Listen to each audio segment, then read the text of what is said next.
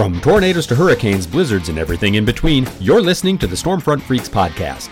The Stormfront Freaks are former television meteorologist Mark Massaro, atmospheric science graduate and Skywarn storm spotter Brady Harris, digital meteorologist and weather producer on the Weather Channel app Dina Knightley, former on camera meteorologist at the Weather Channel Kim Cunningham, and I'm your announcer and Skywarn Network coordinator Mark Johnson. Now, here's the moderator of the Stormfront Freaks podcast, Skywarn storm spotter and chaser, Phil Johnson.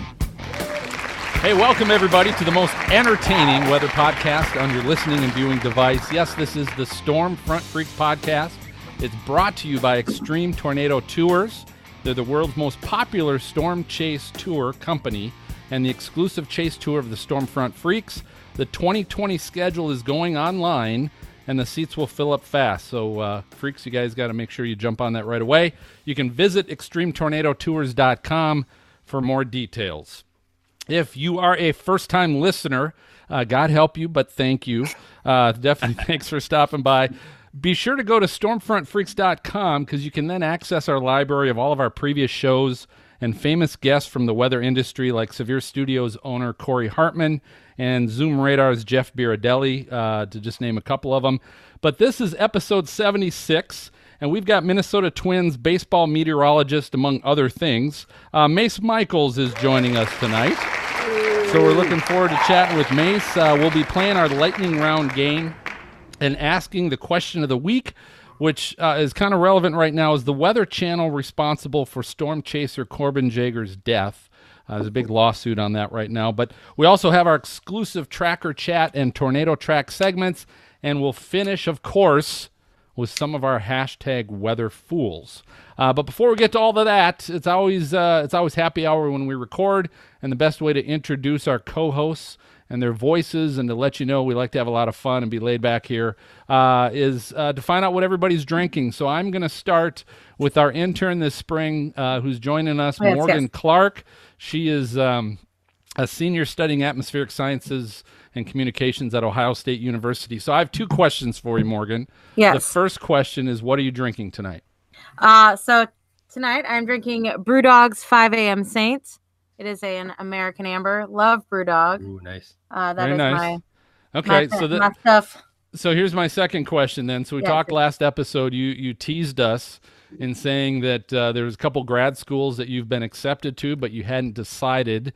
And if I'm correct, one of them was Wisconsin, Yes. and the other one was Colorado State. Colorado State. So you are going to do a special reveal tonight. Yes. Uh, Yes. I, so if, so here's the thing. So it's a uh, it's also an audio podcast. So you have to Yeah, show us because you have a hat to don, but you have to also tell Yes, us while yeah. you're donning the hat.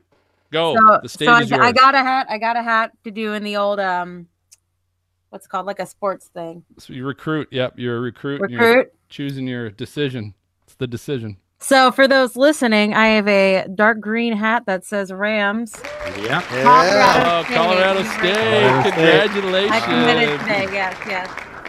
I Well, bought congra- the hat specifically for this. So That's quick, nice. tell us why. So why why'd you choose Colorado State?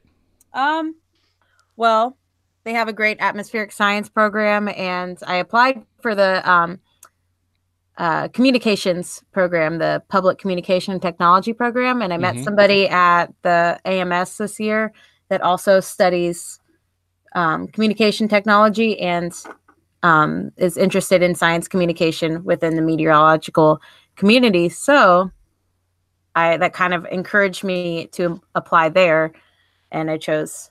You know, got accepted. I was a little, a little worried there for a second, but Congratulations! I got in. I heard when I was in Europe. Yep. That I'm is so awesome. glad. I'm so glad you didn't say uh because of the marijuana.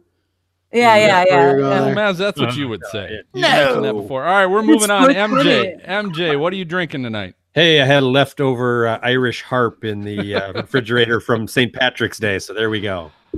Uh, the, the leftovers are always good because you never you never know what you're gonna get. It's like uh, it's like a grab bag. All right, Maz, uh, what are you drinking tonight? All right, I got my Stormfront Freaks cup. It's turned blue, which means it's cold. There's something cold in it. Can you guess? I'm gonna guess water because you're Yeah, teasing because us. it's still Lent. Exactly. I was drinking the oh, Lacroix. Oh, LaCroix. that's right. I was Yeah, gonna two say. LaCroix. Ooh. You do lightning too? round. You, you, you I've would have got gotten it. the correct answer I've on got that. tangerine right there. And, yeah. and I did. I did. I'm gonna go to our guest Mace because he found out we do have a green room. But what what did you pull out of the virtual green room tonight? I'm not that exciting. I just have some sparkling water, ice mountain. Yes. So I had Lacroix in the other room, but I wanted to go with Oh. lime flavor. all right. so- Oh, with the lime flavor. special. All right, well let's do this. Let's just get to our guest, Maz. I'm gonna turn it over to you. By the way, good job. You, you still have time to run and grab the uh, Lacroix if you need to. Just I do. let you know. Okay. If I run okay. out of this, I will. It's a long intro. I mean, it's like six minutes. So oh, anyway, okay. all right. Hey, so Mace Michaels, meteorologist for the Minnesota Twins, Weather Nation, Severe Studios, you name it, he's probably done it.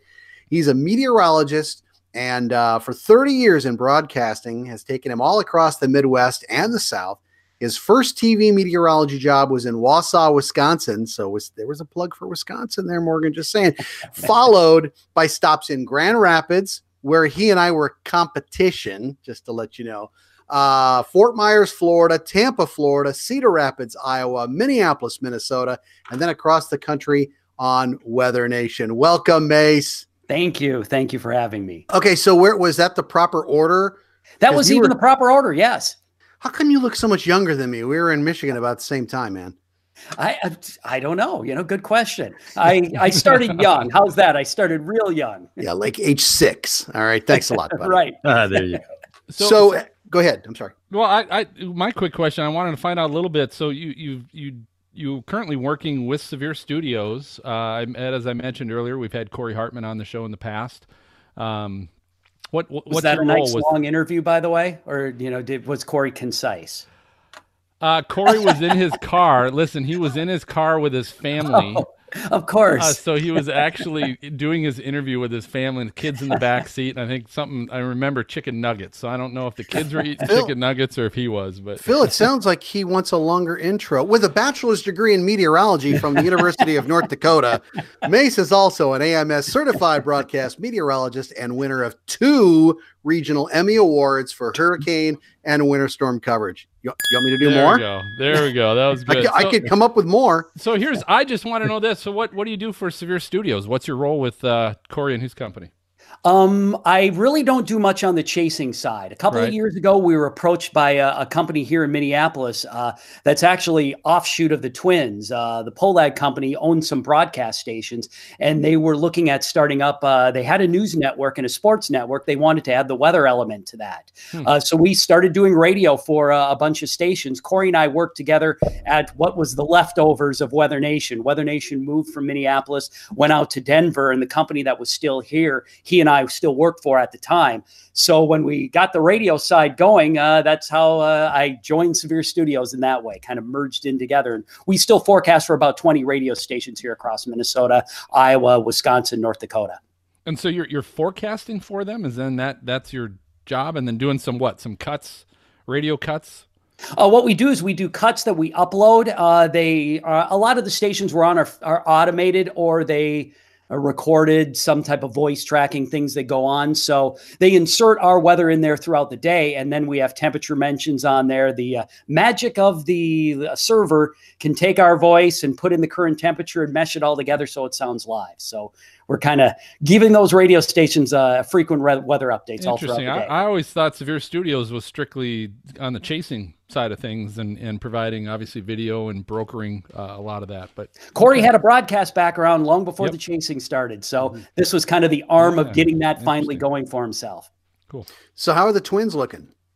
Good right now. We're four and now, one. good. Yes. yes. Wait, wait, right now. Yeah. Well, Well, in last Minnesota, in Minnesota, that's what we always say. Yeah, Right. yeah. You know, last year we had 78 wins. The year before that we made the playoffs. So that's why we'll say right now. We're, well, I'll be optimistic. That's right. I was born in Minnesota. Oh, really? I didn't know Oh, that. yeah, sure. Wow. You betcha. Oh yeah. my goodness. Yeah, I know. You know, I've I lost the accent though, but it comes back. Just to let you know. So, if you're forecasting, tell me how does that go? Are you are you forecasting leading up to it days in advance? Are you forecasting also day of? When does it start? How do you do it all? Oh, for the radio stations? Yeah, yeah, yeah. Well, for the, yeah, for the twins. For oh, for the twins. Okay, Yeah. for the twins. Yeah. Uh, the twins is generally it's a short term thing. We're looking at pretty much what they're concerned about. I mean, when's the rain going to move in? When's it going to end?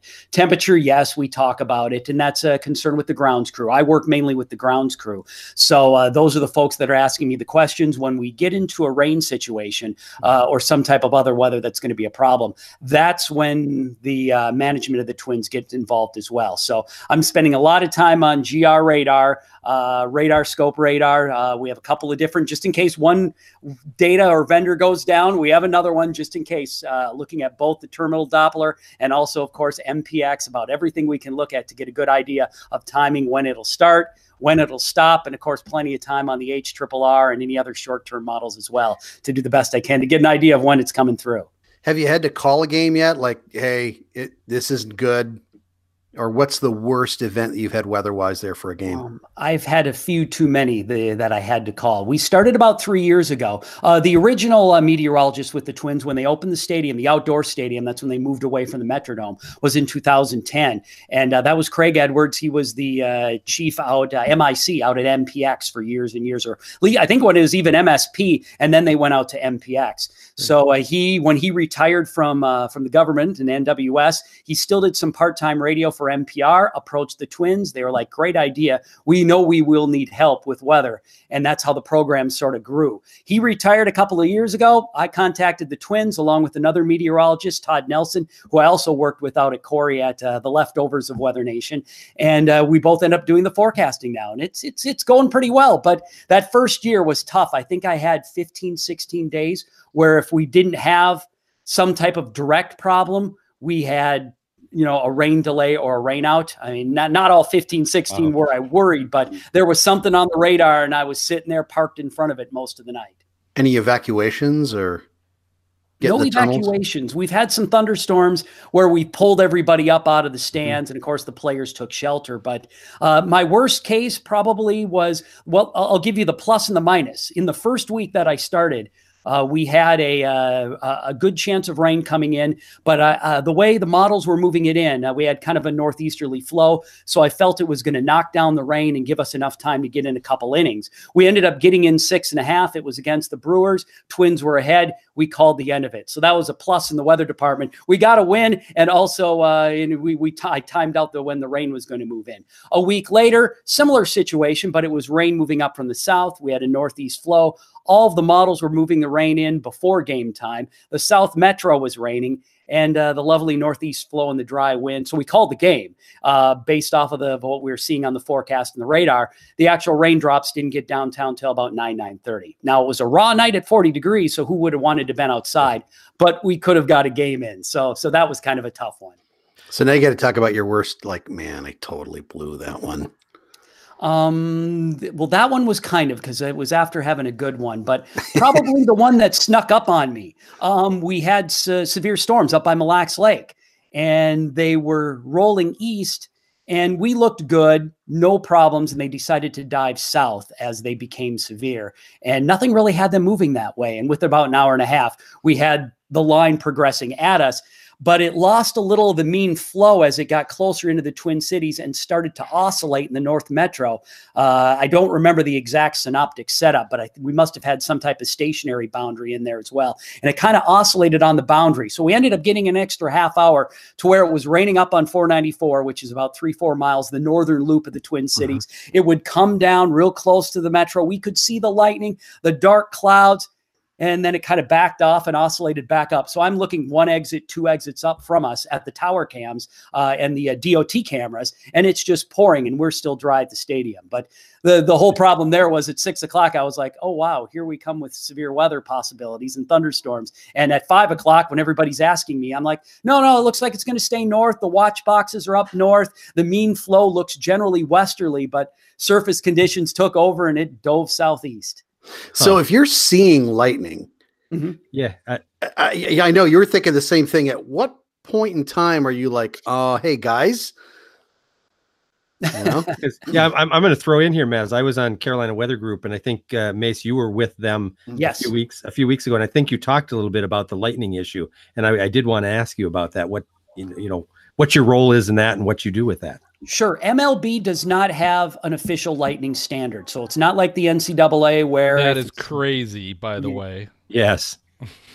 They don't have a standard. I, I, it's it's surprising, but they don't have one. So I'm not as concerned about the Lightning from a playing standpoint as we are for a facility standpoint. So yes, the Twins uh, management folks are down there right away talking to me and you know asking me about where the Lightning is. When's the Lightning going to move in? What am I seeing? But from an MLB standpoint, that's really not as much of a concern. Now, obviously, if we're getting strikes Wow. close and around the station, it's a different case or a a station. You can tell I'm used to TV in and around the stadium. Uh, it, it- it's it's obviously a concern, and we would be worried about it. But there's not a lightning standard in MLB. Little So- League has a lightning so do you standard. do you follow anything then, Mace? Like is like do you follow anything at all where if there's a lightning strike within one mile, or or is that left up to the umpires once the game has started to make that decision? Once the game is started, it is completely the umpire's call God, on that's- whether we stop things or not. Wow. Um,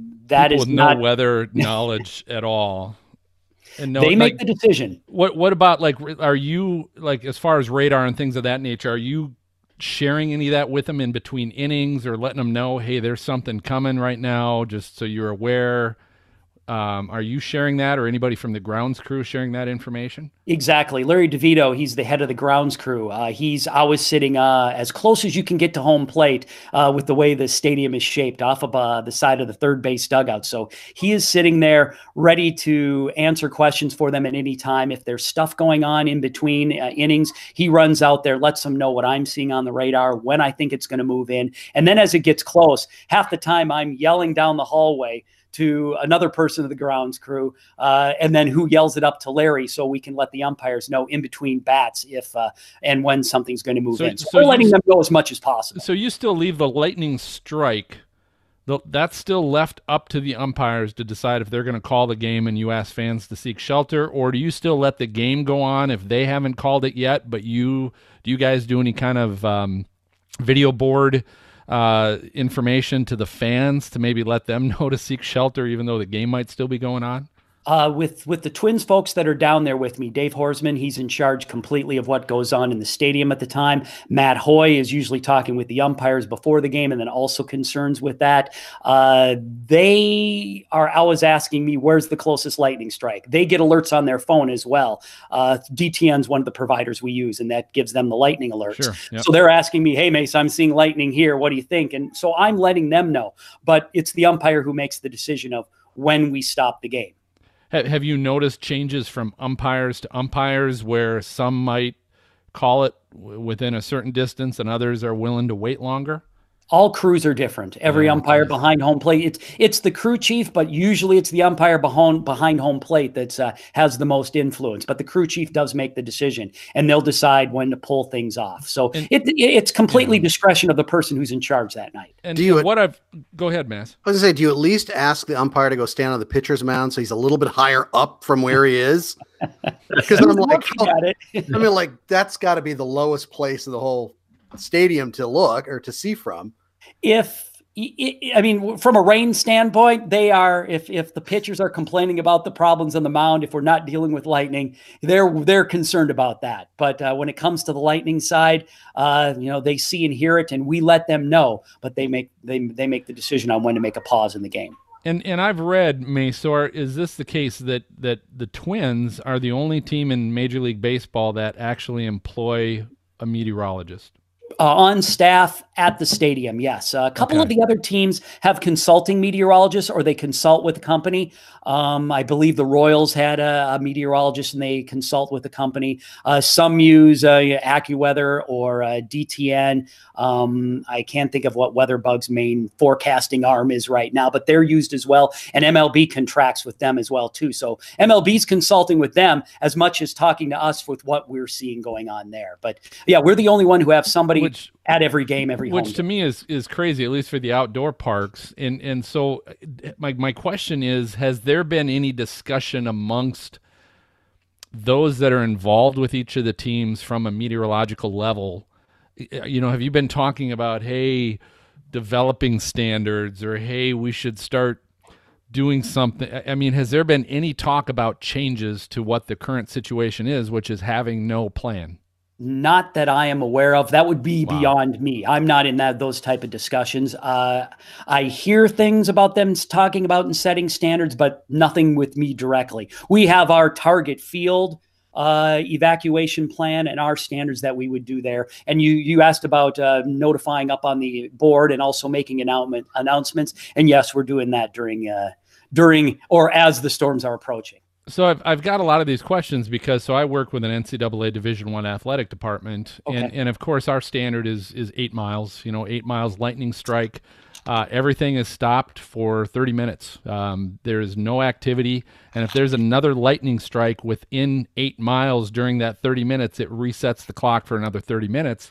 We had a game, a football game uh, here in last fall, 2018 where our game was delayed three hours because it was just we'd get a lightning strike and then uh, they actually at one point came back out for probably three minutes and then bam there was another lightning strike with and they went back to the locker room and uh, and, so to me you know that's the direction things are going. It's it's just surprising that a professional level sporting event especially like baseball because and and and MJ's talked about this as well of uh, little league stuff. You know, where little where it's Yeah. parents, parents are running this stuff, and they'll they'll just keep playing. You know, because their role model is Major League Baseball, where heck, it's hailing. Who cares? Let's still keep playing the game if we need to, as long as the field's not an issue. And um, I, I, to I'm me, pretty that's a, sure high school here has a standard in Minnesota, and I know Iowa did when I worked do. there, and it's Yeah. the same thing. It's a 30 minute type thing.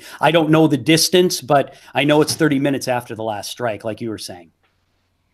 I called a I called a little league game once because the umpires. I mean, they had six games back to back. I mean, all the the dugouts are all right there together, and it was a situation where I'm like going, I cannot. uh, Who's who's going to be calling this here? No, I'm like, that's it. I'm stepping up, and I'm like, Coach, Coach, get over here. Umpire, come here for a second, because they're like, what the heck? And I'm like, look at radar. You know, we got lightning right here. You got kids. What are you going to do? And they, and they called it. But I'm, I mean, it was my kids were there. That's why. and That's part of the reason there, why. they, they wouldn't have done that. So, do do you see anything changing in the future, or what's going to change the future, Mace? Um, I don't see anything changing as in a hardcore rule right now.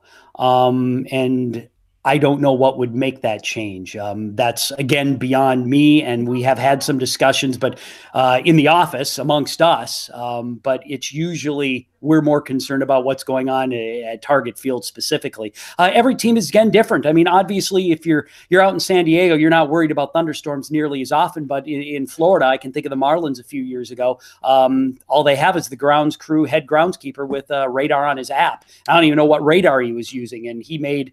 You know, it, it- he thought it was going to be okay, and uh, of course, sea breeze came in and it started pouring on him, and there was lightning all around. There was a game the Twins had in Texas a couple of years ago, and there was thunderstorms as well. I believe severe weather around. Um, uh, was it Houston or Dallas? I can't. It, w- it would have been Dallas because Houston's indoors. Um, so it was Dallas and lightning strike. Bam! Everyone scurried. But there wasn't any rain up to that point in time. They knew there were thunderstorms around. There was severe weather to the south, and you you had a lightning strike really close by. I think that was like four or five years ago. It was when I was working on Weather Nation, and we ran the video. Are you doing away games too, or just home, or how does that Just work? home. Just home. Just home. Yep, just home. I do the Monday through Thursday, and Todd does uh, Friday, Saturday, Sunday. Huh. So, do you feel like all of your uh, TV experience leading up to that led you to be? I could do this. I can pinpoint it down to hundred yards. I can do that. Um, TV preparing me for the crap I would get from the management. Yes. Yes. Um, but when it came to the, the the micro scale side, what really helped me was those years working in Florida. Everything in Florida, if you've been down there or ever wor- well, been down there, if you've ever watched the radar evolve for a number of time or ever worked down there, everything moves so slowly. So you really get to watch things develop and you get to really see um, when things are developing, be it uh, the sea breeze itself, outflows, thunderstorms colliding, cell mergers, everything we see up here with severe weather up north, but it happens so much slower down there uh, that y- it really helped to prepare me for here to get me up to speed and get ready for it. So I can't say it was TV that helped, but it indirectly helped. It, How's it that? helps psychologically, maybe, right? It helped psychologically again from all the, the, the tough times I get from the guys when uh, when it's sunny and great. Uh, the management folks, Matt always says to me, "You're stealing money from me," and then the next thing he walks in and yells at me when we've got rain the next night. So I can't win. Yeah, you're you're uh, what what do they say? Overpaid ninety nine percent of the time, underpaid Yes. one percent of the time. He, So- has said that specifically. Yes. all right. Well, hey, I tell you what, you guys, you, all have your favorite go-to weather app, right? You know, there's tons of choices out there. You'd have to ask yourself, why would anyone make another weather app? Well, if you try Atmosphere Weather, believe me, you're going to understand why. Because Atmosphere Weather, it's an all presenting. Uh, it, it's it's all about presenting the forecast in a true at a glance daily view and it's it's pretty ingenious how they arrange the weather forecast around this 24 hour clock. It makes it so much easier to read the forecast. You add calendar events to track the weather with your upcoming plans. Uh, you got to try this to believe it. Download atmosphere weather now on ios and android. There's a full featured free trial. Then it turns into a basic free version if you want once the trial's over. Uh, just search Atmosphere Weather in your app store or visit atmosphereweather.com. Hey, we're going to take a short break. Go ahead and refill your drink and check out Tracker Chat with the Tornado Trackers. They're discussing part two of the tornado events that shaped them. Uh, go ahead and do that, and we're going to be uh, we'll be right back.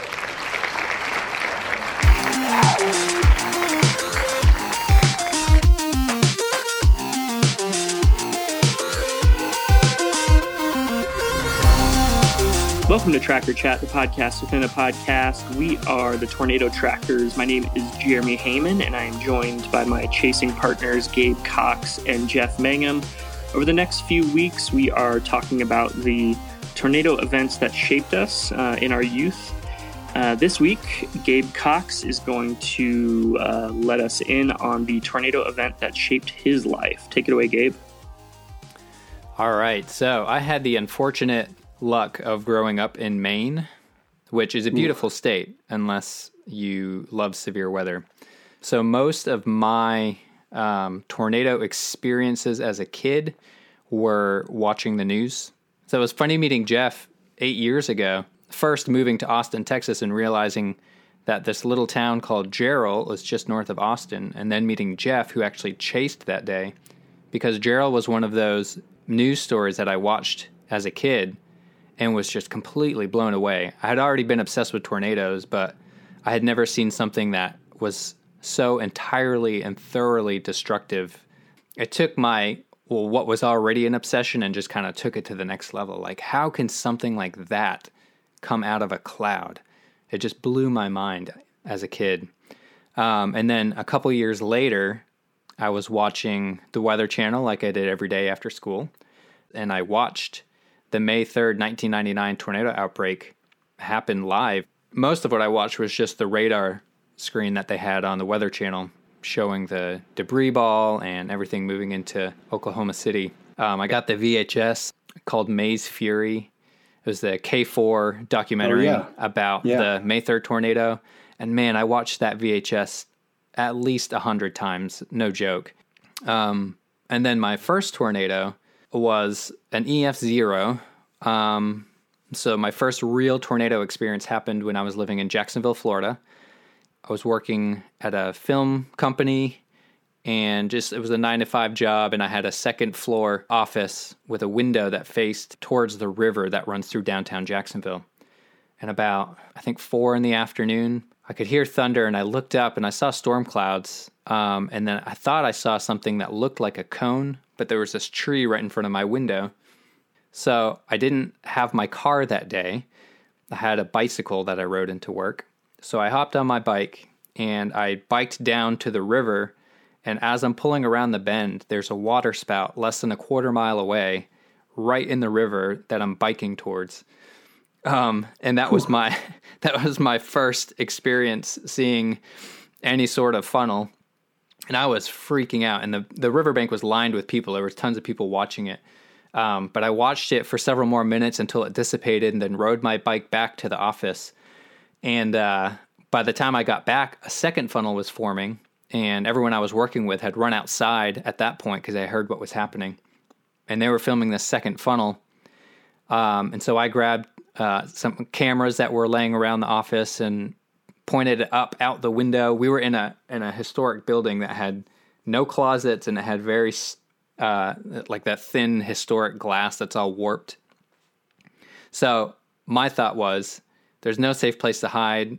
If this thing's coming over the office, I'm gonna just experience it full on. So I was hanging out the window that was open, filming straight up as this funnel was going over, and it just kind of skirted the office a little bit. It was um, probably not even a hundred feet down the road. Uh, and it was sucking up palm fronds off the tree right next to me. And as soon as it, I knew it had passed by, I ran out the door and looked straight up. And it was the most beautiful blue, deep blue funnel just spinning overhead. And you could see the palm fronds that had been sucked up spinning around. And that was my first tornado experience. And I, I mean, that sold it for me. After that, there was no way I was not going to chase tornadoes. Um, up until that point, I had kind of just thought storm chasing was a far off dream, and yeah, maybe someday I'll like pay to go on a tornado safari. But that day, I was like, "There's no way I'm not going to pursue this as some sort of career. I got to make this work." And can we change our name to Tornado Safari? Ooh, checking Twitter and Instagram now. See if that's. We wear all khaki and like. we, have to, we have to drive around in like these buses that have no canopies and no cover. Right. Right. Did you, you, did you guys ever look those up when you were younger? The tornado tours. There was Oh, one yeah. called there was one no called idea. Tornado Safari. I think. Maybe I just made that That's up. Absolutely, I looked those up. Trademark tornado sure. trackers. If I just made it up. Yeah, I almost dropped three thousand dollars to go on Yes. one. Glad I didn't. Dang. Thanks for sharing that, Gabe. Any other details that stick out to you about either of those days? I mean, I don't like to brag, but it is fun to think that my first storm chase was done on a bike. I'm kind of holding on to that one and wearing it as a badge. That's like Ben Franklin on a horse, you know, chasing a tornado. Absolutely. Awesome. Well, thanks so much for sharing that, Gabe. Two two great stories. But this has been Tracker Chat, the podcast within a podcast. Uh, we've been the Tornado Trackers, and you can find us on our website at tornadotrackers.org. Thanks so much for joining us. We'll see you next week. Bye bye.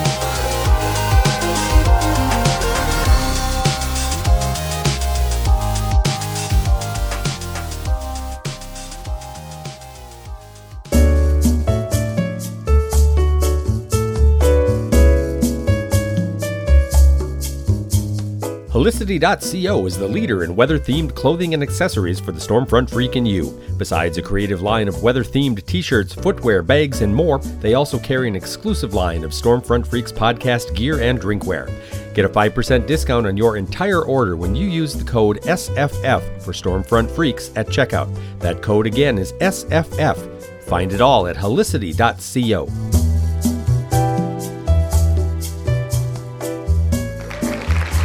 Hey, welcome back, everybody. So we're with Minnesota Twins meteorologist Mace Michaels, uh, who also works for Severe Studios. And, and I want to talk about this because I want to jump to our question of the week, um, which which is going to cover a little bit uh, here this past month. Um, the estate of Corbin Jaeger, who was a storm chaser that was killed in 2017 uh, when he was hit by uh, two other storm chasers, Kelly Williamson and Randy Yarnall um, while chasing. They actually uh, Kelly and Randy went through a stop li- uh, stop sign, uh, struck Corbin, and actually all three of them died. But what happened just recently here is the mother of Corbin Jaeger filed a lawsuit not only against the estates of uh, Williamson and Yarnall, but also uh, sued the Weather Channel, who at the time Williamson and Yarnall were chasing for the Weather Channel. They were employed by the Weather Channel because they were doing a series called Storm Wranglers and uh, the the lawsuit talked about how um, uh, the vehicle that Williamson was in had all these cameras and everything in the dashboard that could have prevented him from, from seeing uh, the distractions that all that causes. Uh, why they felt the Weather Channel is potentially responsible for encouraging going after these storms and maybe encouraging uh, uh, getting to these storms quicker, et cetera, uh, while they were going so fast. But my question is this because, Mace, so you worked for Severe Studios. Uh, share with all of us a little bit because you told me slightly about you remembered the day of the accident. You remember hearing about it, and tell us what you were doing and, and how you heard about it. I, I believe I was. Uh, we were, you know, we were watching the storms of that day, and you know, I, am always in chat with with Corey Hartman, one way or another. Uh, we own a radio station together in Baraboo, Wisconsin, so there may have been as much discussion as that going on as this, the severe weather of the day. Um, but you know, the chaser community is very, very tight knit, everybody knows everybody. And Corey right away had sent me a message. It sounds like there was a really bad accident, and I'm not sure who is involved, but I think I know who involved. And of course, Severe Studios has the platform for streaming, and Kelly streamed on their platform along with other platforms uh, too. I believe he had a mm-hmm. YouTube channel and things like that. So, but he used Severe Studios uh, as a streaming platform. So uh, uh, it wasn't hard to find out right away what had happened before it even got out to the rest of the world and to the rest of the Chaser community. Sure, and and honestly, that that's how I I found out about who Kelly was a little bit was through the streaming, uh, through Severe Studios, and and I just always realized that man, he always he always did seem to be on the storms. He always seemed to be there. Um, but so my question to to Mason, the freaks, all of you, is really to to find. Do, do you feel the Weather Channel?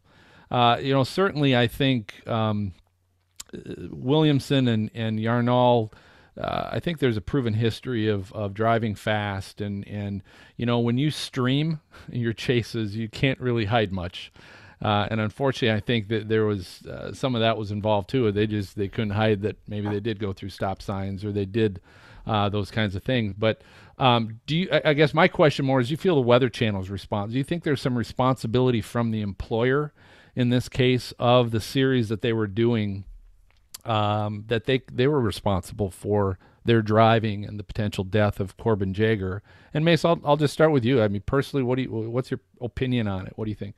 Well, from a from a legal standpoint, and obviously I'm not a lawyer, but it, it looks like uh, you know they were obviously employees of the Weather Channel. Um, that was the first question. Some people are freelance, so they're not directly paid a salary and you and know that's things what like I thought that. It was. I yeah right. I, that's what I thought it was, but I agree. It sounded like they were employees. Right. Yep. They were employees. Uh, okay. Uh, there's, I think you will probably end up, side note, you will have less chasers who are direct employees and more that either work through like contracted through Severe Studios with Corey or any of the other chaser groups that are out like that, or will contract directly with the Weather Channel, but they won't be employees. So that may be one of the changes you see. That's just my personal opinion. I wouldn't be surprised if that happens. Um, the Weather Channel on their responsibility? That's such a tough question to answer. I mean, there's there's so much in TV. If you've ever worked in TV, um, you're driven by so many things going on and, and knowing many a chasers and not naming anybody specifically you want to be where you want to be and you want to get that shot and the more you can get that shot especially in the rare cases uh, that drives your pocketbook and it also can help to drive ratings so uh, there there's definitely an indirect responsibility you have to say if you just look at it on the surface like that. But it, it's really tough to say overall. You know how how was the weather channel screaming in his ear? Were they saying that? I really doubt it. We need you here. We need you there. I don't think they've ever been like that. Um, considering what happened three years before that uh, in the in the uh, oklahoma city and, and, el reno type case uh, you know where they had their own chase vehicles hit and uh, right. the night that uh, you know tim lost his life and and everybody what maz what what do you obviously a tv background for yourself um, what do you think? Obviously, we don't know all the details, and, and I'm asking everybody to kind of give me their jury opinion when we, we don't know all the details and we're not a part of the jury. But from a, just your opinion standpoint, is do you think a TV station, or in this case, a Weather Channel, could have some responsibilities there? Uh, well, first of all, yeah, I understand. First of all, very tragic situation and and you know our hearts go out to everybody uh, even all the friends along with the family. And you know it's hard to dredge all that stuff back up again but i do understand this is an extremely litigious society we live in. And um, you know i i think if i if i look at it from somebody who is a storm chaser and you're going out storm chasing inherently there are risks involved in doing that. So there's nothing written that says yes i assume risks for doing this but if there's if there's any kind of um, uh, liability due to negligence, that that changes things just a little bit. I was able to go watch the on YouTube the video up to the point of the intersection, and then the video stopped. Mm-hmm. But I was I watched it that last like 30 seconds over and over and i'm like ooh they are flying and there's the stop sign and i don't know if he couldn't see it or what and and and, and you know people can say one thing like oh hey so and so may have been uh, have a hes- have a history of that i have no idea if they had a history of, of blowing through stop signs or not so i'm not here to talk about that but it's true i did look up i, I just went to a website like nolo.com which was a, a um, a site that deals with litigical things, and it says if you are an employee, um, you're held directly responsible. And then if they if if there was a An situation employer or an employee? if if you are an employee of an employer, the employer then is it. is Okay. held. Yeah, I'm sorry if I said that the wrong way. Um, and if then there are some people who said, well, the Weather Channel knew that they had a history of something. If that were the case, then you get the negligent side as well, and things step up. It- it's it's such a sad situation all the way around. You know, I'm sure if everybody could go back, everybody would have done things differently. It's just a situation that's just so sad. But I, I could see, I could see the lawsuit going through. Uh, I don't know about the, the the exact dollar amount. I saw the the amount they were looking for, and I don't know if, if they'll get that or not. But ooh, in this What's, litigious society that we live in right now, I have a feeling it's it's going to go through. Mor- Morgan, what I, I guess uh, what what do you know about the the situation, and and I guess my question also to you is is what do you think might come out of this? You've got a communications background, and um, Maz talked a little bit about you know where obviously the direction that something like this can create, but what do you what do you know about it, and where do you think this might lead to? Well, so my thoughts are basically a combination of what the um what they just said is basically, you know, it it's part of everybody like the the consumer um how the viewers, you know, want more and also a part of um the like legality of the employer and who's responsible for it. But i think as um as far as outcomes go i think that huh, i don't know If, if I, I you're think that weather, the weather if you're running think- the Weather Channel right now, yeah what what would something like this do what what would what decisions would you make moving forward knowing you just got sued because a storm chaser that you employed ran a stop sign and killed somebody and themselves Well, the first thing that I learned in my crisis communication class, Dr. Holt would be very proud of me to say this, but is to apologize. Um, and, you know, really like apologize to the families and the friends for, you know, whatever had happened, if they were even at fault or even if they weren't at fault, apologize and um, just kind of make sure that that never happens again and just get get out there in the public so that people aren't uh, like seeing this information, seeing that there's a lawsuit against the Weather Channel and saying like, oh, well, I can't trust the Weather Channel, you know, if they're sending people out to basically, you know, get killed.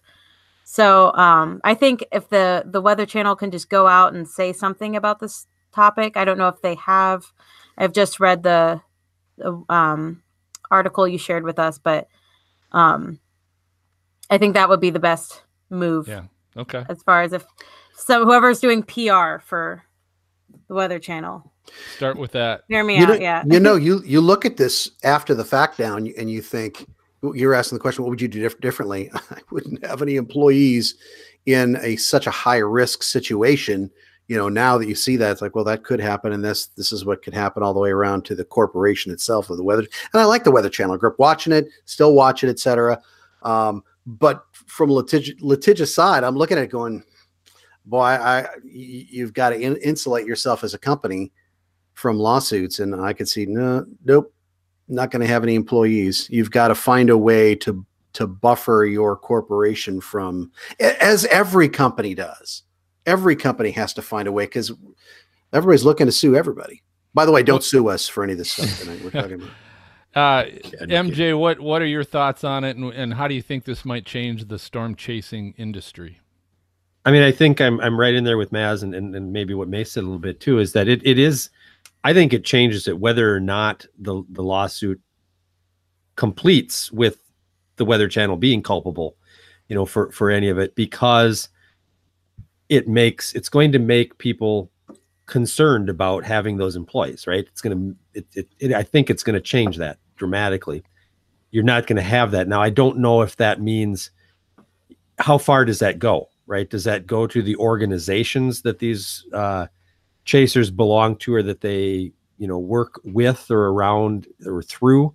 Um, if it's not a, you know, Weather Channel or an AccuWeather or somebody like that, I don't know how far it goes, but but it's going to change things from that standpoint if the lawsuit goes finishes with the Weather Channel being found uh, uh, responsible, that's a precedent that's going to you know continue on, uh, and and I think that's going to make a lot of companies look at what they do uh, around storm chasing and and other things that put people in harm's way. So. Mace, what, what, what do you do? You foresee this having any changes to how Severe Studios and Corey operates things?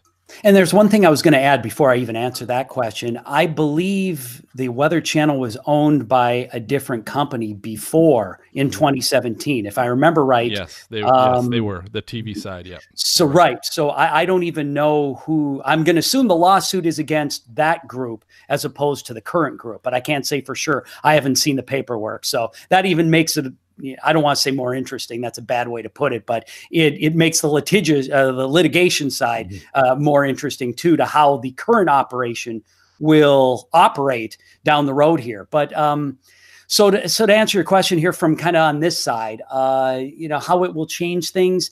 Um, I don't believe it'll change much differently from from the aspect of what Corey would do on the Severe Studio side. Very few of his chasers are under a direct contract for that type of situation where they're chasing directly for somebody or for him.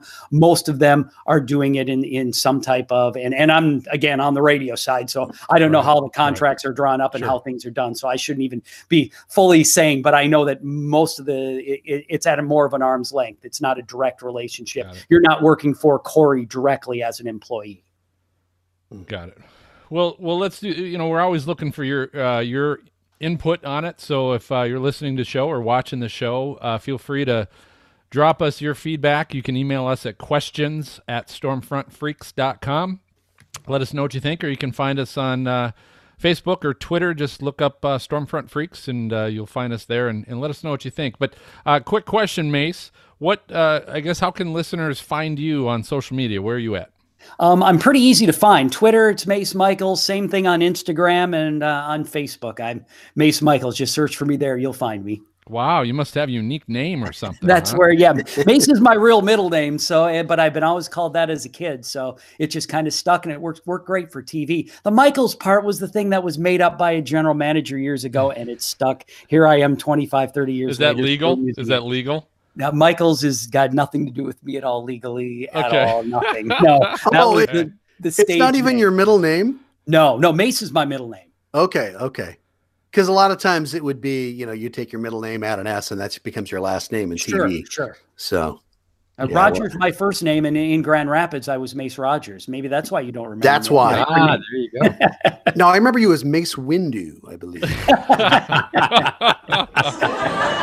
That's uh, yeah, that's funny. All right, a little too pale for that. so let's do that. So that's uh, that's the sound. It is time for our lightning round. This is our uh, game show of flashy questions for our guest. We always invite everybody to play along as we go. Uh, Mace, tonight uh, we're going to play a little game. This is actually weather related. Uh, okay. A lot of times it's it's not weather related. Tonight it is. We're going to call this lightning high or low. So lightning high or low. So basically, what this is is uh, I'm going to go through some uh, National Weather Service lightning statistics, uh, and and each of the statistics comes with a number, and the number I give you is not the correct number. The actual number is going to be either higher or lower than the number I give you. Okay. okay? So uh, I've got a few questions here, and it's related to lightning because obviously you work for the Minnesota Twins and they'll continue to play ball even if it's lightning outside. Obviously, so I Sounds figured, like a suit.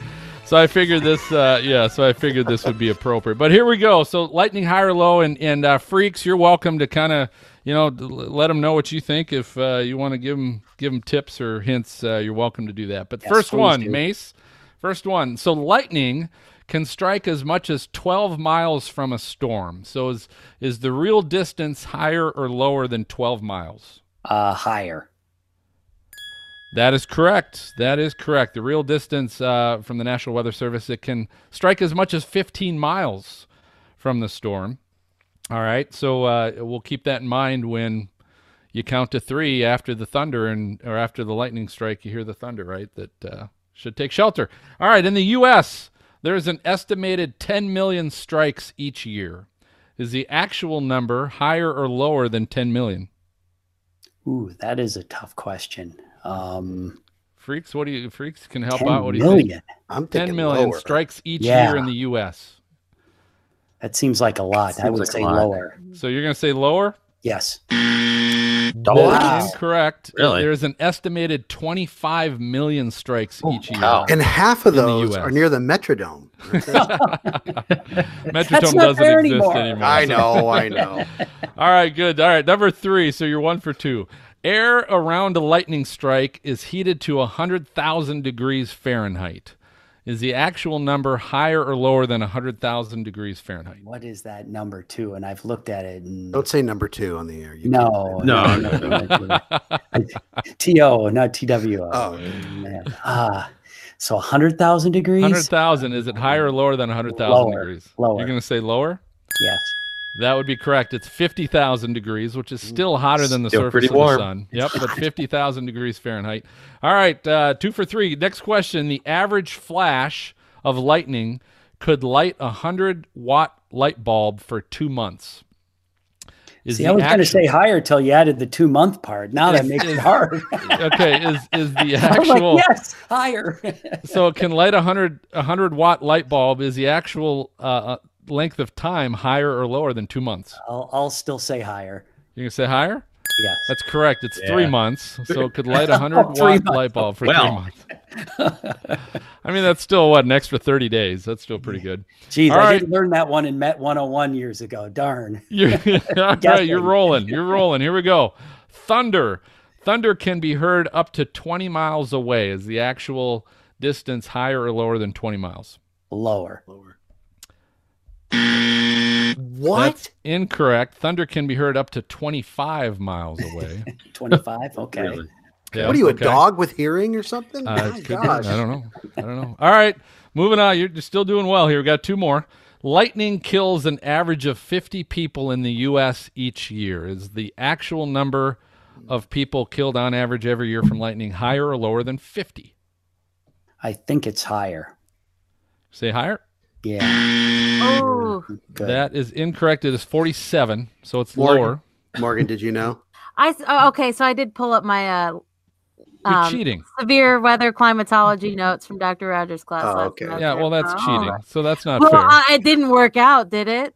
Well, no, obviously not. No, you took bad notes. not. What's I- your problem? All right. No, no, no. So no. here, here's the last the question. The graphics are from 05. Oh, This sue the, the professor. question. Sue the yeah, professor. ta- take it up. Yeah, these, these are from the National Weather Service. Take it up with them. Okay, All right, so here we go. So from 2009 to 2019, uh, this year, so over the last 10 years, we've had 272 lightning fatalities, and 75% were male. Is the actual percentage of male victims higher or lower than 75? Higher. Yeah. And why would you say that? well, you know, uh, having lived in Florida and seeing all the guys out on the golf course all the time. okay, so you'd say higher than 75%? yeah. And you would be correct. It's uh, 79%. 79% are male. So uh, congratulations. You, uh, I think we had seven. You got uh, five, five to seven. Five. So well done. Thank you. Well done, Mace. All right. Well, thanks. Uh, thanks for playing along. That was always fun. So here's what we're gonna do. Uh, we are gonna go ahead. We're gonna take our final break, uh, and and you can listen to if you happen to be uh, catching our podcast, edited podcast. You can catch Tornado Talk segment. We're sharing the story of the 1974 Xenia, Ohio F5 tornado, uh, and we'll be right back uh, with some weather fools as well.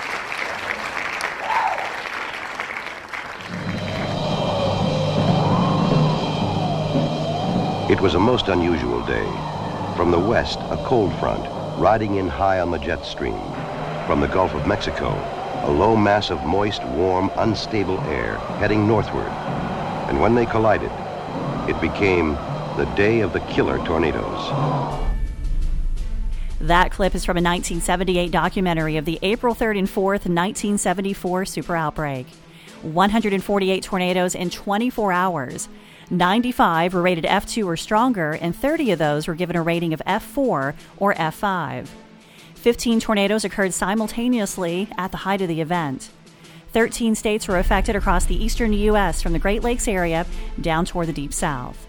There were over 2,500 miles of damage path, 335 were killed, and more than 6,000 were injured. This twister tale looks at one of the strongest tornadoes of the outbreak and the deadliest. It was rated F5 and devastated Xenia, Ohio. This tornado developed five miles southwest of Xenia near Bellbrook in Greene County. It moved quickly to the northeast through Xenia, destroying or damaging about one half of the city. The population at the time was 25,000. There were public reports of two, possibly three separate funnels. The Arrowhead subdivision was leveled, 300 homes were destroyed, and 2,100 were damaged. Most of the downtown business area was destroyed. Nearby Wilberforce University and also Central State University sustained major damage to several campus and residential buildings. The Xenia High School was destroyed. A furniture manufacturing company, most of a foundry, and a machine company were demolished. The tornado continued into Clark County, where several farm buildings, some homes, and mobile homes sustained damage. The total path length of this tornado just over 31 miles. President Richard Nixon visited Xenia a week following the tornado, and he stated, quote, It's the worst disaster I've ever seen. Over 1,100 injuries occurred due to the Xenia tornado, and there were 32 fatalities. On the official memorial dedicated to the lives lost, there are 34 names listed. Two Ohio Air National Guardsmen who were deployed to help during this disaster were killed on April 17th when a fire swept through their temporary barracks in a furniture store. Their names were added to the memorial. Per the Storm Prediction Center, this event continues to be in the top 10 of costliest tornadoes on record. From Thomas Grazulis in Significant Tornadoes, quote, This was the most publicized tornado of the day and perhaps the most well studied tornado in history from a wind engineering perspective. According to OhioHistoryCentral.org, bumper stickers that appeared within days of the tornado stated, quote, Xenia lives. By April 3, 1975, 80% of the destroyed homes and 40% of the businesses had been rebuilt in Xenia. All structures were repaired or rebuilt by 1984. You can read more about this event on our website at tornadotalk.com. All of our summaries include detailed descriptions of the event, maps, images, videos, and newspaper clips. Share your tornado history stories with us. Go to our contact page on our website or reach out to us on social media. We're on Twitter, Facebook, Instagram, and YouTube.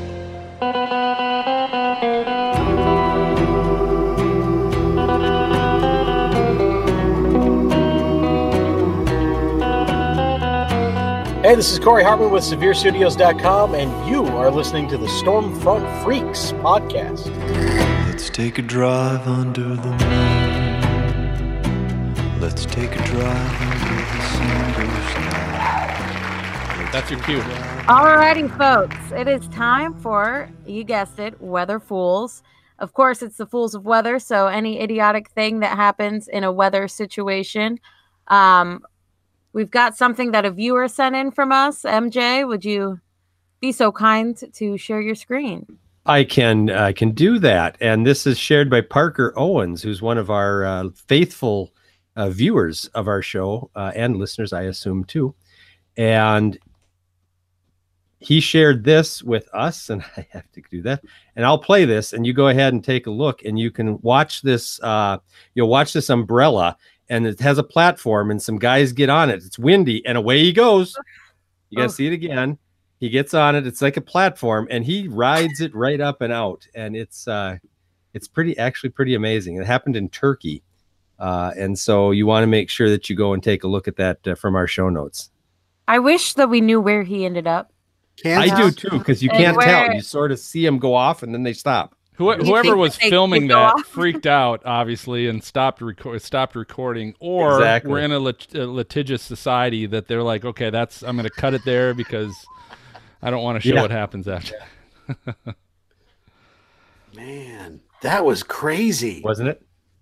Mary Poppins, baby. Uh, Mary Poppins. Look, look, y'all. Mary Poppins.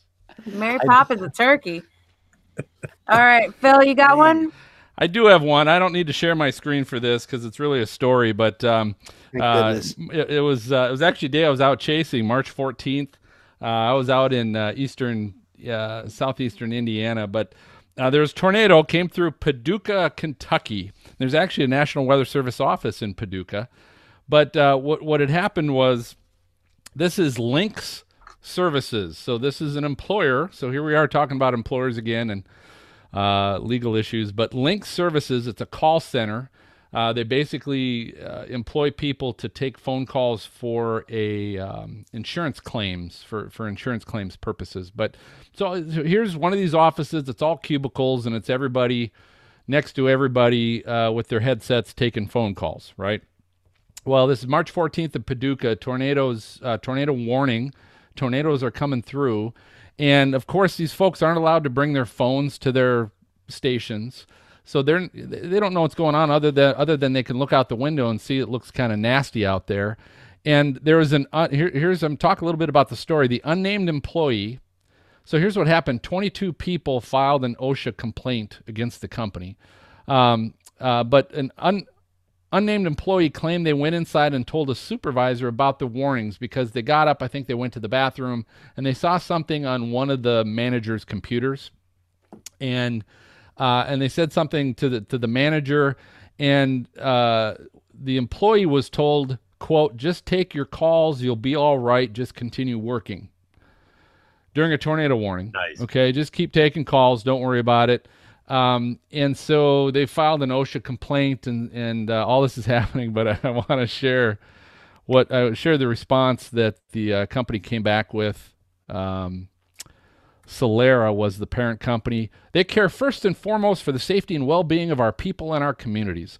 Although we have protocols in place to address these situations, we took immediate action when questions about safety procedures in the wake of the tornado activity were brought to our attention, et cetera, et cetera obviously they didn't uh, but here's an example of someone some manager uh, who really maybe has no idea what a tornado warning really means thinks it's a watch or vice versa and uh, just said ah keep working we're going to be okay uh, and there's literally literally tornado went through paducah so Weather uh, fool. yeah link services is my hashtag weather fool morgan All right, and as always, you can always find our uh, weather fools on our website. as always as, always, you can always as find. always, yes, Always, yes, yes. I was hoping no one caught that. Nobody did. um, you can always, always find our weather fools at our website stormfrontfreaks.com or your show notes on uh or our show notes on your favorite podcast podcast got app. Hey, we- you can tell I'm new at this. You, I'll tell you what. Doing We, we great. just have to make sure you, you just maybe have a shot of beer uh, when you Right. start the show, and not a can of beer when you start the show. we we learn everybody's tolerance, and that's okay. That's that's kind of how we figure it out. We learn what it takes. I want to talk to you about weather fools. And, and by the way, we are episode seventy six. If you happen to be looking for those show notes, uh, feels, MJ, feels like episode one. MJ. MJ I've, let's Hey, let's it's like check four out. for me. It's- That's true. That's true. Oh, yeah. Give her a break. Your, Yeah. your honeymoon period's over. I mean, you, you get one, and that's about it. So, Oh. MJ, let's check our freak fan box. All right, in the fan box today, Chris White was checking in, said listening to our show with Ada Monzón last uh, couple of weeks ago. He says one takeaway was that a just-in-time supply chain doesn't work for major disasters like hurricanes or you know Hurricane Maria. Uh, FEMA needs supply depots similar to what the Department of Defense does. So I thought that was kind of interesting, an interesting thought. Uh, Good idea. thanks chris for sharing that and uh, that's what we got in the fan box always we'll take your questions at questions at stormfrontfreaks.com or on twitter at stormfrontfreak or on facebook uh, search for stormfront freaks That's good. That was like a Morgan statement. We'll take your questions at questions. Yes, at that's actually our- stormfrontfreaks.com. yeah okay A little bit, but I had to Not gonna mark live it that. down. All right, so that just about does it for this episode of Stormfront Freaks podcast. Thanks for listening or watching. Uh, before I reveal our next guest, if you enjoy the show, do us a favor and leave a great review on your podcast app And don't forget, please subscribe to the show by hitting your podcast app subscribe button. It works just like a magazine or newspaper subscription. It's free and it assures the latest show gets delivered right to your podcast inbox the moment we release it. So I do want to say definitely a special thanks to uh, Mace Michaels tonight. Mace, thank you for joining us. Thank you. Thanks for having me. And taking the time, man. You were great and a lot of fun to have on. So uh, we'll have to have you on again. But our, our next episode, so is going to be in two weeks. We're going to be recording on April 18th as part of our Coast to Coast with your favorite TV meteorologist series. We're going to be with Denver's Fox KDVR's Jessica LaBelle. So uh, Jessica will be with us. And if you'd like to watch the recording live at 9 p.m. Eastern, 8 p.m. Central, check out our YouTube channel by searching Stormfront Freaks. So for Maz, MJ, Morgan, our intern, and Mace, I'm going to go ahead and signal the all clear, and we'll catch you guys next time. Good night, everybody. See ya. Bye. Thank you for listening to the Stormfront Freaks podcast. Find our bi weekly show on Apple Podcasts, Google Play, Spotify, or your favorite podcast app. Watch our shows on YouTube and Oklahoma Weather Tracker TV. For show notes, additional information about this episode, as well as past and upcoming shows, videos, photos, merchandise, and more, visit our website at stormfrontfreaks.com. While you're there, check out our live interactive storm chaser radar provided by our friends at zoomradar.com. If you would like to contact us with questions or make comments about the show, shoot us an email to questions at stormfrontfreaks.com or follow us on Twitter or Facebook. Search for Stormfront Freaks. We'd love to hear from you. Join us next time and tell a friend about the Stormfront Freaks podcast.